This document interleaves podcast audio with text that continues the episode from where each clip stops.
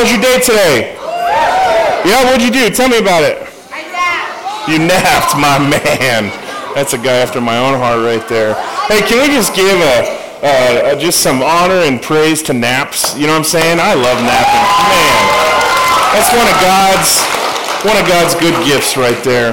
Who else? Who played in the ping pong tournament? Anybody? Yeah. Play some basketball? I saw you guys playing basketball. Anyone play highlight today? No? Goggleball? Rockwall? It was my, my absolute favorite part of the day was watching your counselors do belly flops. Man, never gets old. It's good. You did good. I'll never ever forget it. Uh, hey, we're going to continue our march through the book of Daniel. You guys ready to see what happens next? Yeah? So just to recap a little bit, just to recap a little bit for you where we've been. The first talk we had was last night. And what we talked about was how Daniel and his friends now live in exile. They were taken from their homeland, marched up through Saudi Arabia into what is modern day Iraq, into an ancient community known as Babylon. And Babylon was in stark contrast to what they were used to. Babylon was the complete and polar opposite of what would have been normal, comfortable, even religiously. Babylon pushed all of their boundaries and forced them to choose between remaining faithful to God or bending the knee to this new king and this new set of gods that they worshiped. And last night we talked about how that's not unlike the culture that we live in today and the culture that we have lived in for thousands of years. That life is not the way that God had originally intended. That something is broken. But that doesn't absolve our need to be faithful to God because, like we talked about this morning, God is holy, holy, holy. God is good. There is no one like God. God is faithful, and God is deserving of our love, our faithfulness, and our obedience as a result of his goodness and his character. And so those two things are now going to be on display in what we're going to read through this evening, okay? And so let me just kind of do like a flyby of chapter 2 in Daniel and let you know a couple cool things that have happened. In Daniel chapter 2, Daniel, as a result of him doing a really good job at his job as a slave in Babylon, gets a promotion. And he's now like the VP in Babylon. And in chapter 2, if you were to read it, starting in verse 24, King Nebuchadnezzar has like a nightmare, like he's freaking out. And so he calls in his magicians, he calls in like his wizards, he calls in all these people, his sorcerers, he calls in people to help him interpret this dream, and none of them can do it. But because of Daniel's faithfulness, in chapter 1, like we read this morning, God gave Daniel this gift, the ability to interpret dreams. And so Daniel literally transcribes and translates this dream that King Nebuchadnezzar has had, and in doing so, puts the faithfulness of God on display for an entire kingdom that does not yet believe in his God. Chapter 2 is incredible. Chapter 2 illustrates for us that your faithfulness can make a difference in the places that you live. Your faithfulness can make a difference at your school. Your faithfulness can make a difference at your home. Your faithfulness can make a difference among your friends. Because here's one of the big themes that we're going to unpack tonight. When life gets hard, the fight or flight system in our brains, literally the way that it's chemically wired, makes us either want to run and hide or do what we know is right. Running and hiding is always the easy choice. And the second you choose to run and hide, it becomes easier and easier and easier every time. Doing what is right is the more difficult choice. And the more often in our lives that we choose to do what is right in the eyes of the Lord, the more often we have the ability to say yes to that as opposed to doing what we know is wrong. Right? Like we don't learn obedience by accident. You don't become incredible at a sport by accident. You don't become incredibly intelligent or a good reader just by waking up one day and willing it. The same thing is true in your relationships with God. In our relationships with God, things like prayer, Things like Bible study, things like being a part of a community. That's why church is so important for you to go to and to participate in. Not just to sit there and, and say hi or whatever, but to go there and to be an active participant in what is happening. It's so important because what that little act of obedience does is over time it stacks up and allows you to move that way when life gets difficult. That's what I want to talk to you guys about tonight, okay? Daniel chapter 3. It's a long chapter. I'm going to read the whole thing for you, okay? You ready? All right, no one's ready. Let me pray. We'll just close it up tonight. We'll just be done. You guys, are you ready? It's funny. I'm going to get you excited to sit there and listen, okay? Are you ready? Now we're talking. King Nebuchadnezzar made an image of gold, 60 cubits high, 6 cubits wide, and set it up on the plain of Dura in the province of Babylon. He then summoned the satraps, precepts, governors, advisors, treasurers, judges, magistrates, and all other provisional officials to come to the dedication of the image he had set up. So the satraps, pre, uh, prefects, governors, advisors, treasurers, judges, magistrates, and all the other provincial officials assembled for the dedication of the image that King Nebuchadnezzar had set up. And they stood before it. Then the herald loudly proclaimed, Peoples of all nations, of every language, this is what you are commanded to do. As soon as you hear the sound of the horn, flute, zither, lyre, harp, pipe, and all kinds of music, you must fall down and worship the image of gold that King Nebuchadnezzar has set up. Whoever does not fall down and worship will immediately be thrown into the blazing furnace. So, so what we have happening here is Daniel and his three friends, Shadrach, Meshach, and Abednego, are given their first opportunity to remain faithful or to bend the knee. Is their, their first opportunity in front of everybody. They had a smaller opportunity when it came to dietary restrictions. And in hindsight, right, like choosing the food you want to eat seems like a way smaller act of obedience than not choosing to bow down and worship an idol when the whole country is going to do it. I would argue that their faithfulness in the little allows them to be faithful in the big. It says in verse 7, Therefore, as soon as they heard the sound of the horn, flute, zither, lyre, harp, and all kinds of music, all the nations and peoples of every language fell down and worshipped the image of gold that King Nebuchadnezzar had set up. At this, some astrologers came forward and denounced the Jews they said to King Nebuchadnezzar, May the king live forever. Your majesty issued a decree that everyone who hears the sound of the horn, flute, zither, lyre, harp, pipe, and all kinds of music must fall down and worship the image of gold, and that whoever does not fall down and worship will be thrown into a blazing furnace. But there are some Jews who you have set over the affairs of the province, Shadrach, Meshach, and Abednego, who pay no attention to you, your majesty. They neither serve your gods nor worship the image of gold that you have set up. Furious with rage, Nebuchadnezzar summoned Shadrach, Meshach, and Abednego. So these men were brought before the king. And Nebuchadnezzar said to them, It is true, Shadrach, Meshach, and Abednego, that you do not serve my gods or worship the image of gold that I have set up. Now, when you hear the sound of the horn, flute, zither, lyre, harp, pipe, and all kinds of music, if you are ready to fall down and worship the image I made, very good. But if you do not worship it, you will be thrown immediately into a blazing furnace. Then what God will be able to rescue you from my hand? Shadrach, Meshach, and Abednego replied to him, King Nebuchadnezzar, we do not need to defend ourselves before you on this matter. If we are thrown into the blazing furnace, the God we serve is able to deliver us from it. He will deliver us from your majesty's hand. But even if he does not, we want you to know, your majesty, that we will not serve your gods or worship the image of gold that you have set up. Then Nebuchadnezzar was furious with Shadrach, Meshach, and Abednego, and his attitude towards them changed. He, off, he ordered the furnace to be heated seven times hotter than usual, and commanded some of the strongest soldiers in his army to tie up Shadrach, Meshach, and Abednego and throw them into the blazing furnace. So these men, wearing their robes, trousers, turbans, and outer clothes, were bound and thrown into the blazing furnace. The king's command was so urgent that the furnace was so hot that the flames of the fire killed the soldiers who took up Shadrach, Meshach, and Abednego.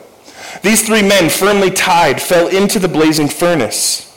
Then King Nebuchadnezzar leapt to his feet in amazement and asked his advisers, Weren't there three men that we tied up and threw into the fire? They replied, Certainly, Your Majesty. And he said, Look, I see four men walking around in the fire, unbound and unharmed, and the fourth looks like a son of the gods. Nebuchadnezzar then approached the opening to the blazing furnace and shouted, Shadrach, Meshach, Abednego, servants of the Most High God, come out here. So Shadrach, Meshach, and Abednego came out of the fire. And the satraps, prefects, governors, and royal advisers crowded around them. And they saw that the fire had not harmed their bodies, nor was a hair on their heads singed. Their robes were not scorched. There was no smell of fire on them. Then Nebuchadnezzar said, Praise to the God of Shadrach, Meshach, and Abednego, who has sent his angel and rescued his servants. They trusted in him and defied the king's command and were willing to give up their lives rather than serve and worship any God except their own God. Therefore, I decree that the people of any nation or language who say anything against the God of Shadrach, Meshach, and Abednego will be cut into pieces and their houses be burned to rubble, for no other God can save in this way. Then, then the king promoted Shadrach, Meshach, and Abednego in the province of Babylon. That was a lot. Let's pray. God, we come to you tonight with such an iconic and epic passage in the Old Testament. What would you have to say to us this evening, Lord? What would you have to say to a group of middle school students who are just on the precipice of life, wrestling with making their faith their own for the very first time? What would you have to say to a group of counselors, many of them college students, some of them business owners, parents, people who took a week of vacation to be here? What would you have to say to those youth pastors and youth directors that are here, who have dedicated their lives to seeing these students walk closer with you? God, for all of us in the room, would you refresh us with your word tonight? We love you so much. Amen. All right, so this was quite the epic narrative, and I, I, I purposefully wanted to read the whole thing to you in one chunk. Because what we see happening here, it happens in three parts. In verses 1 through 7 in Daniel chapter 3, we see a law go out that anyone who doesn't worship this idol, this graven image, will be thrown into a fire. Now, I'm not sure if you're familiar with the Ten Commandments, but Shadrach, Meshach, and Abednego would have been.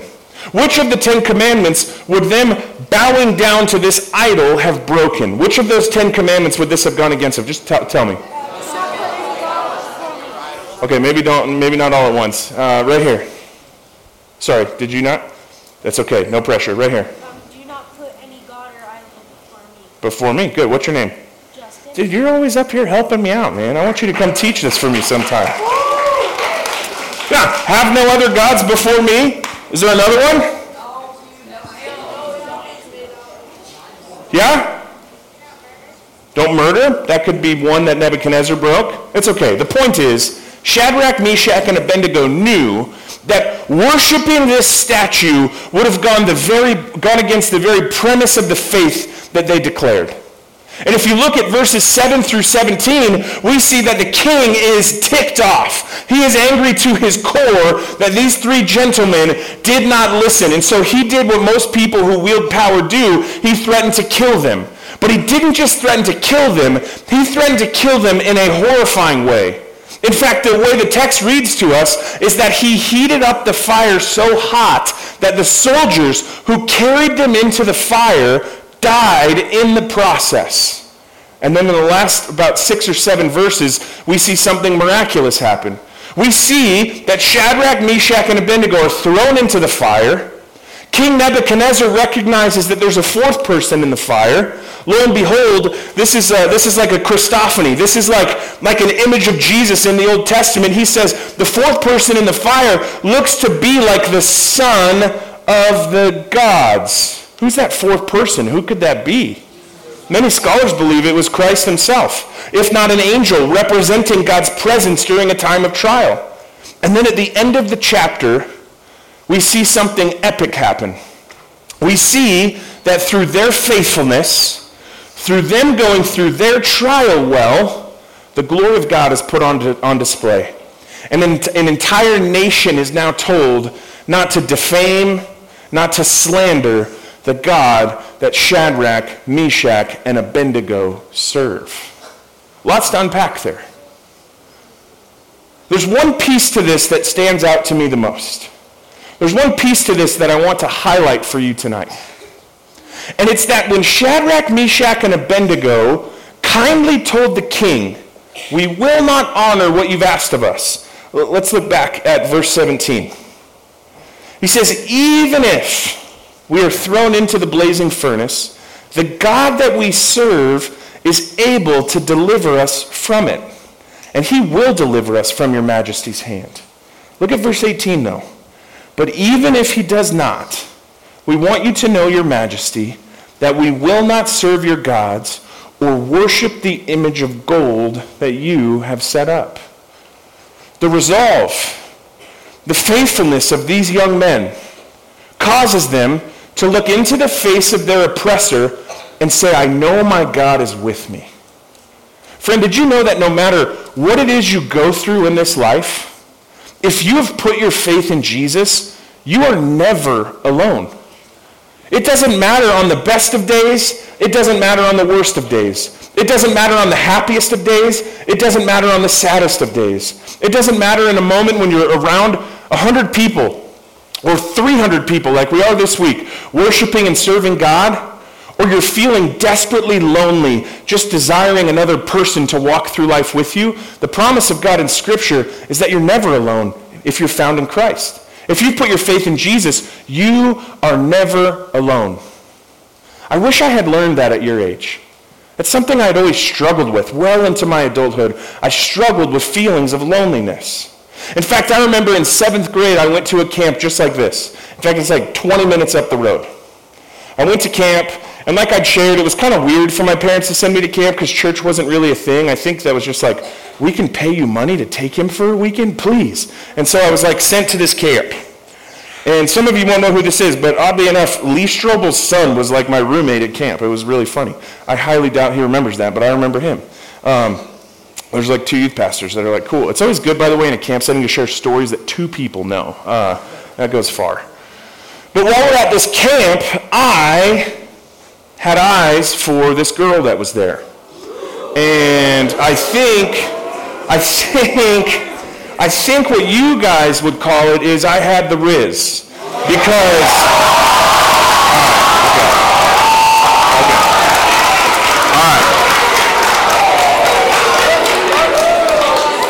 Because by the time I went home from camp, I had a girlfriend.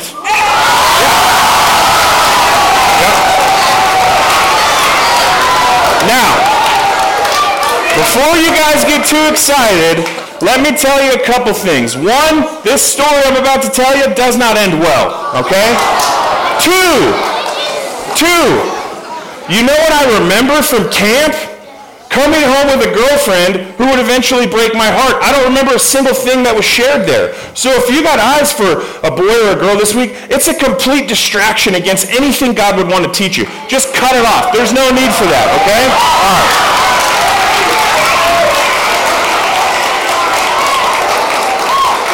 But the fact remains, I came home with a girlfriend. Now, me and this young lady were both in seventh grade at the time, and we just so happened to have fifth period science class together. And I hadn't seen her all day, so I am thrilled to go to science that day. And I remember going to science class, and she sat like two rows forward and three people to the right. And it was kind of awkward, you know, like, what do you do at seventh grade? Like, there's no cell phones, and so I'm just sitting there like, do I say hi? Like, what do I do? Last time I heard, we were like a thing, but now we're learning about how to dissect frogs, like, what's going on? When I see her writing a note. So she writes out this note, and the note goes three over, two back, and my heart is just like, I open the note, like, what could she be saying? And I open the note, and it says, meet me at the flagpole after school. right? How could this go bad? Like, this is like, the praises go up, the blessings come down. I'm going to church camp every year now. Like, this is amazing, you know? And so I, I, I, uh, I finish out my day at school, and I got to that flagpole as fast as I could while still looking cool. You know, it was like a, like, you know, you don't want to go too fast and seem desperate, but you don't want to walk too slow and seem like you're not engaged. And so I got there clearly before she did, and I'm just kind of waiting, like, what do I say? What do I do? This is crazy. Last time I saw her, we were like saying goodbye in the dining hall at camp, and, uh, and I just see out on the horizon that she's walking towards me with a friend. Yeah. And as she gets closer, I see that this isn't just any friend, it's another guy.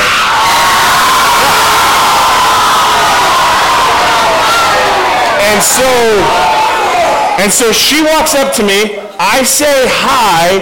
She says, we're not dating anymore. I'm with him. And we walk away holding hands. Now, I cried on the inside. Here's the point of the story. Apart from the things I shared earlier. One, total distraction. Couldn't tell you what I learned at camp. Two, complete waste of time. Three, and this is a, a more, a more serious, a more serious one. Here's the, the third thing that that taught me about myself. I have gone through most of my life until the age I am today, assuming that God has done that with me. And so what, what happens is, like I would go to camp and I would have this incredible experience and I would go home and my Bible would get dusty.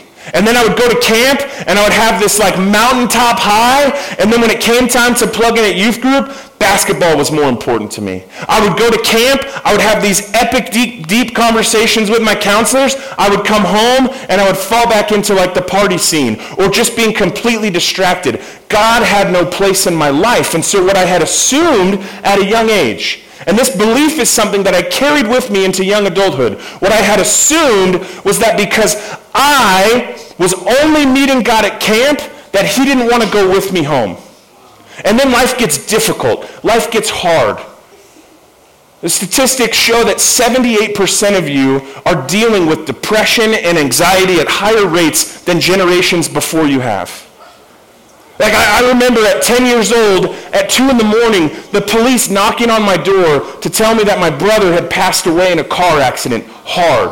I remember being a little kid, and, and one day mom and dad were both home at dinner, and the next day they weren't, and things were never the same. I remember in high school, friendships falling apart.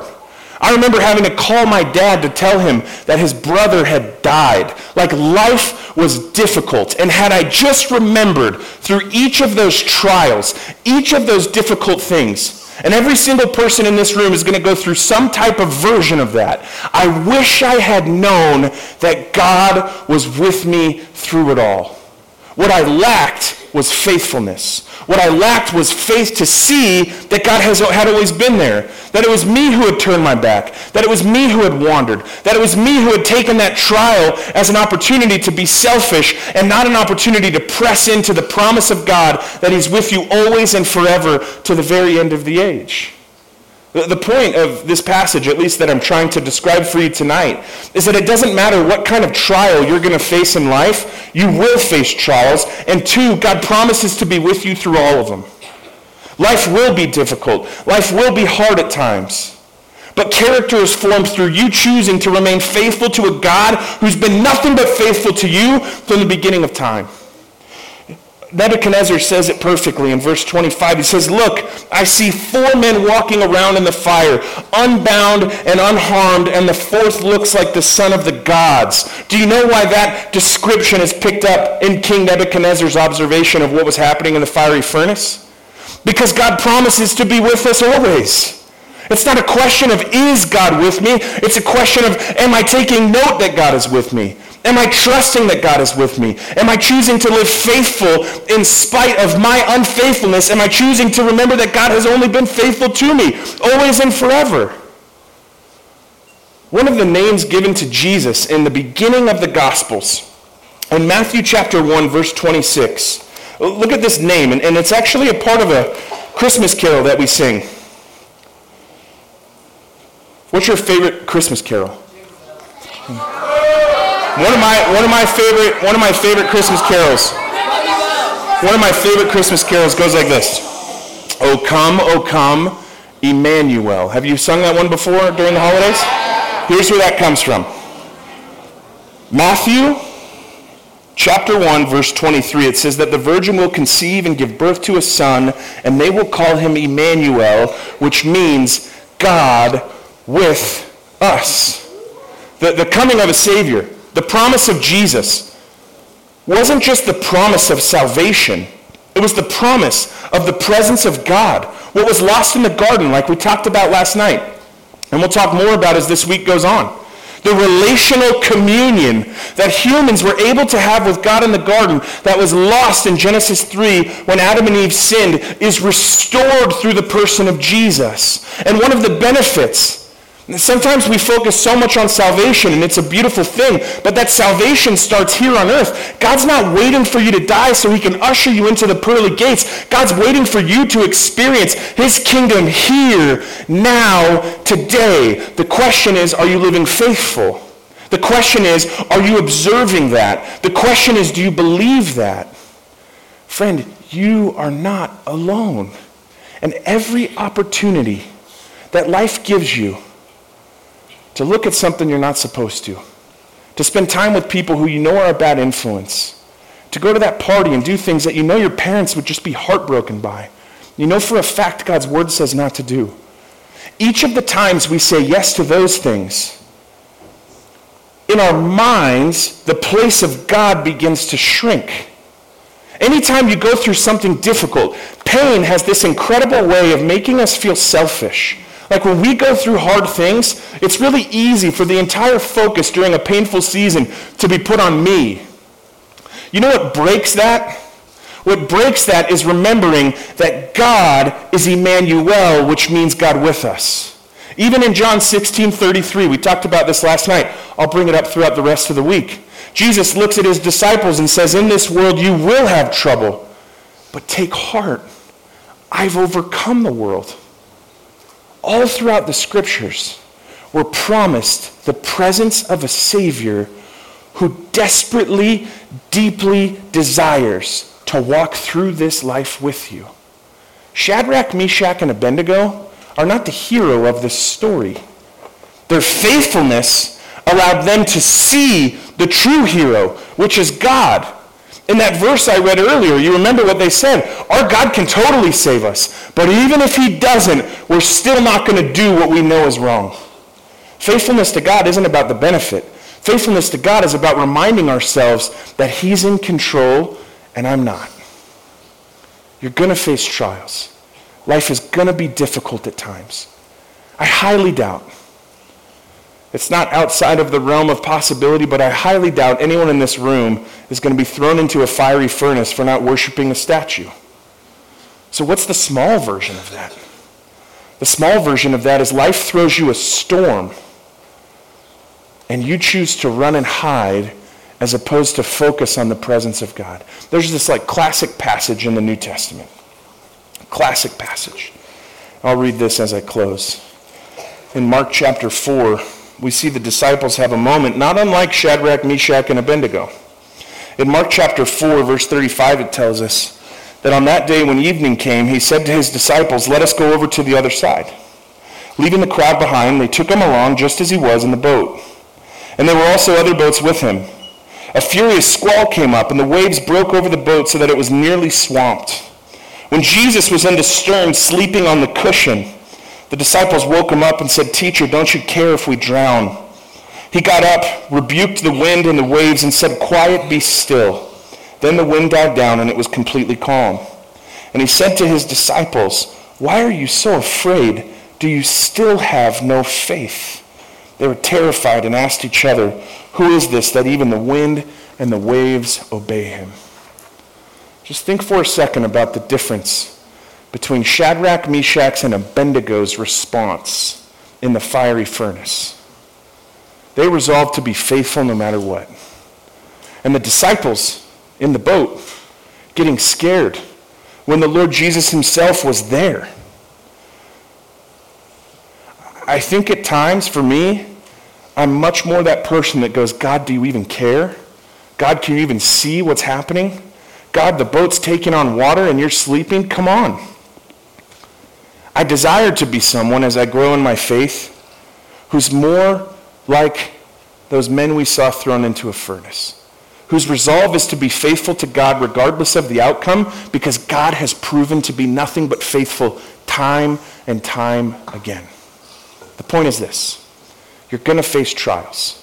Those trials have the ability to draw you closer to God or for you to turn your back and to move further away from God.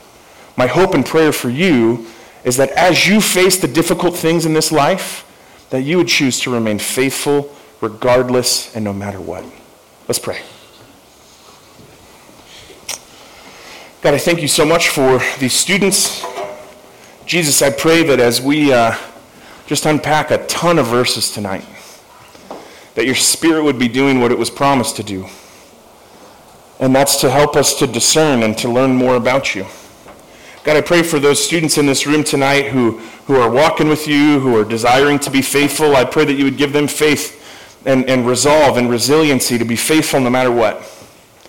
I pray for those students who are far from you, who don't yet have you in their lives, that these epic historical stories from your word would remind them that there is hope out there, that there is somebody who can take away that loneliness, that there is someone who can give you strength when you feel weak.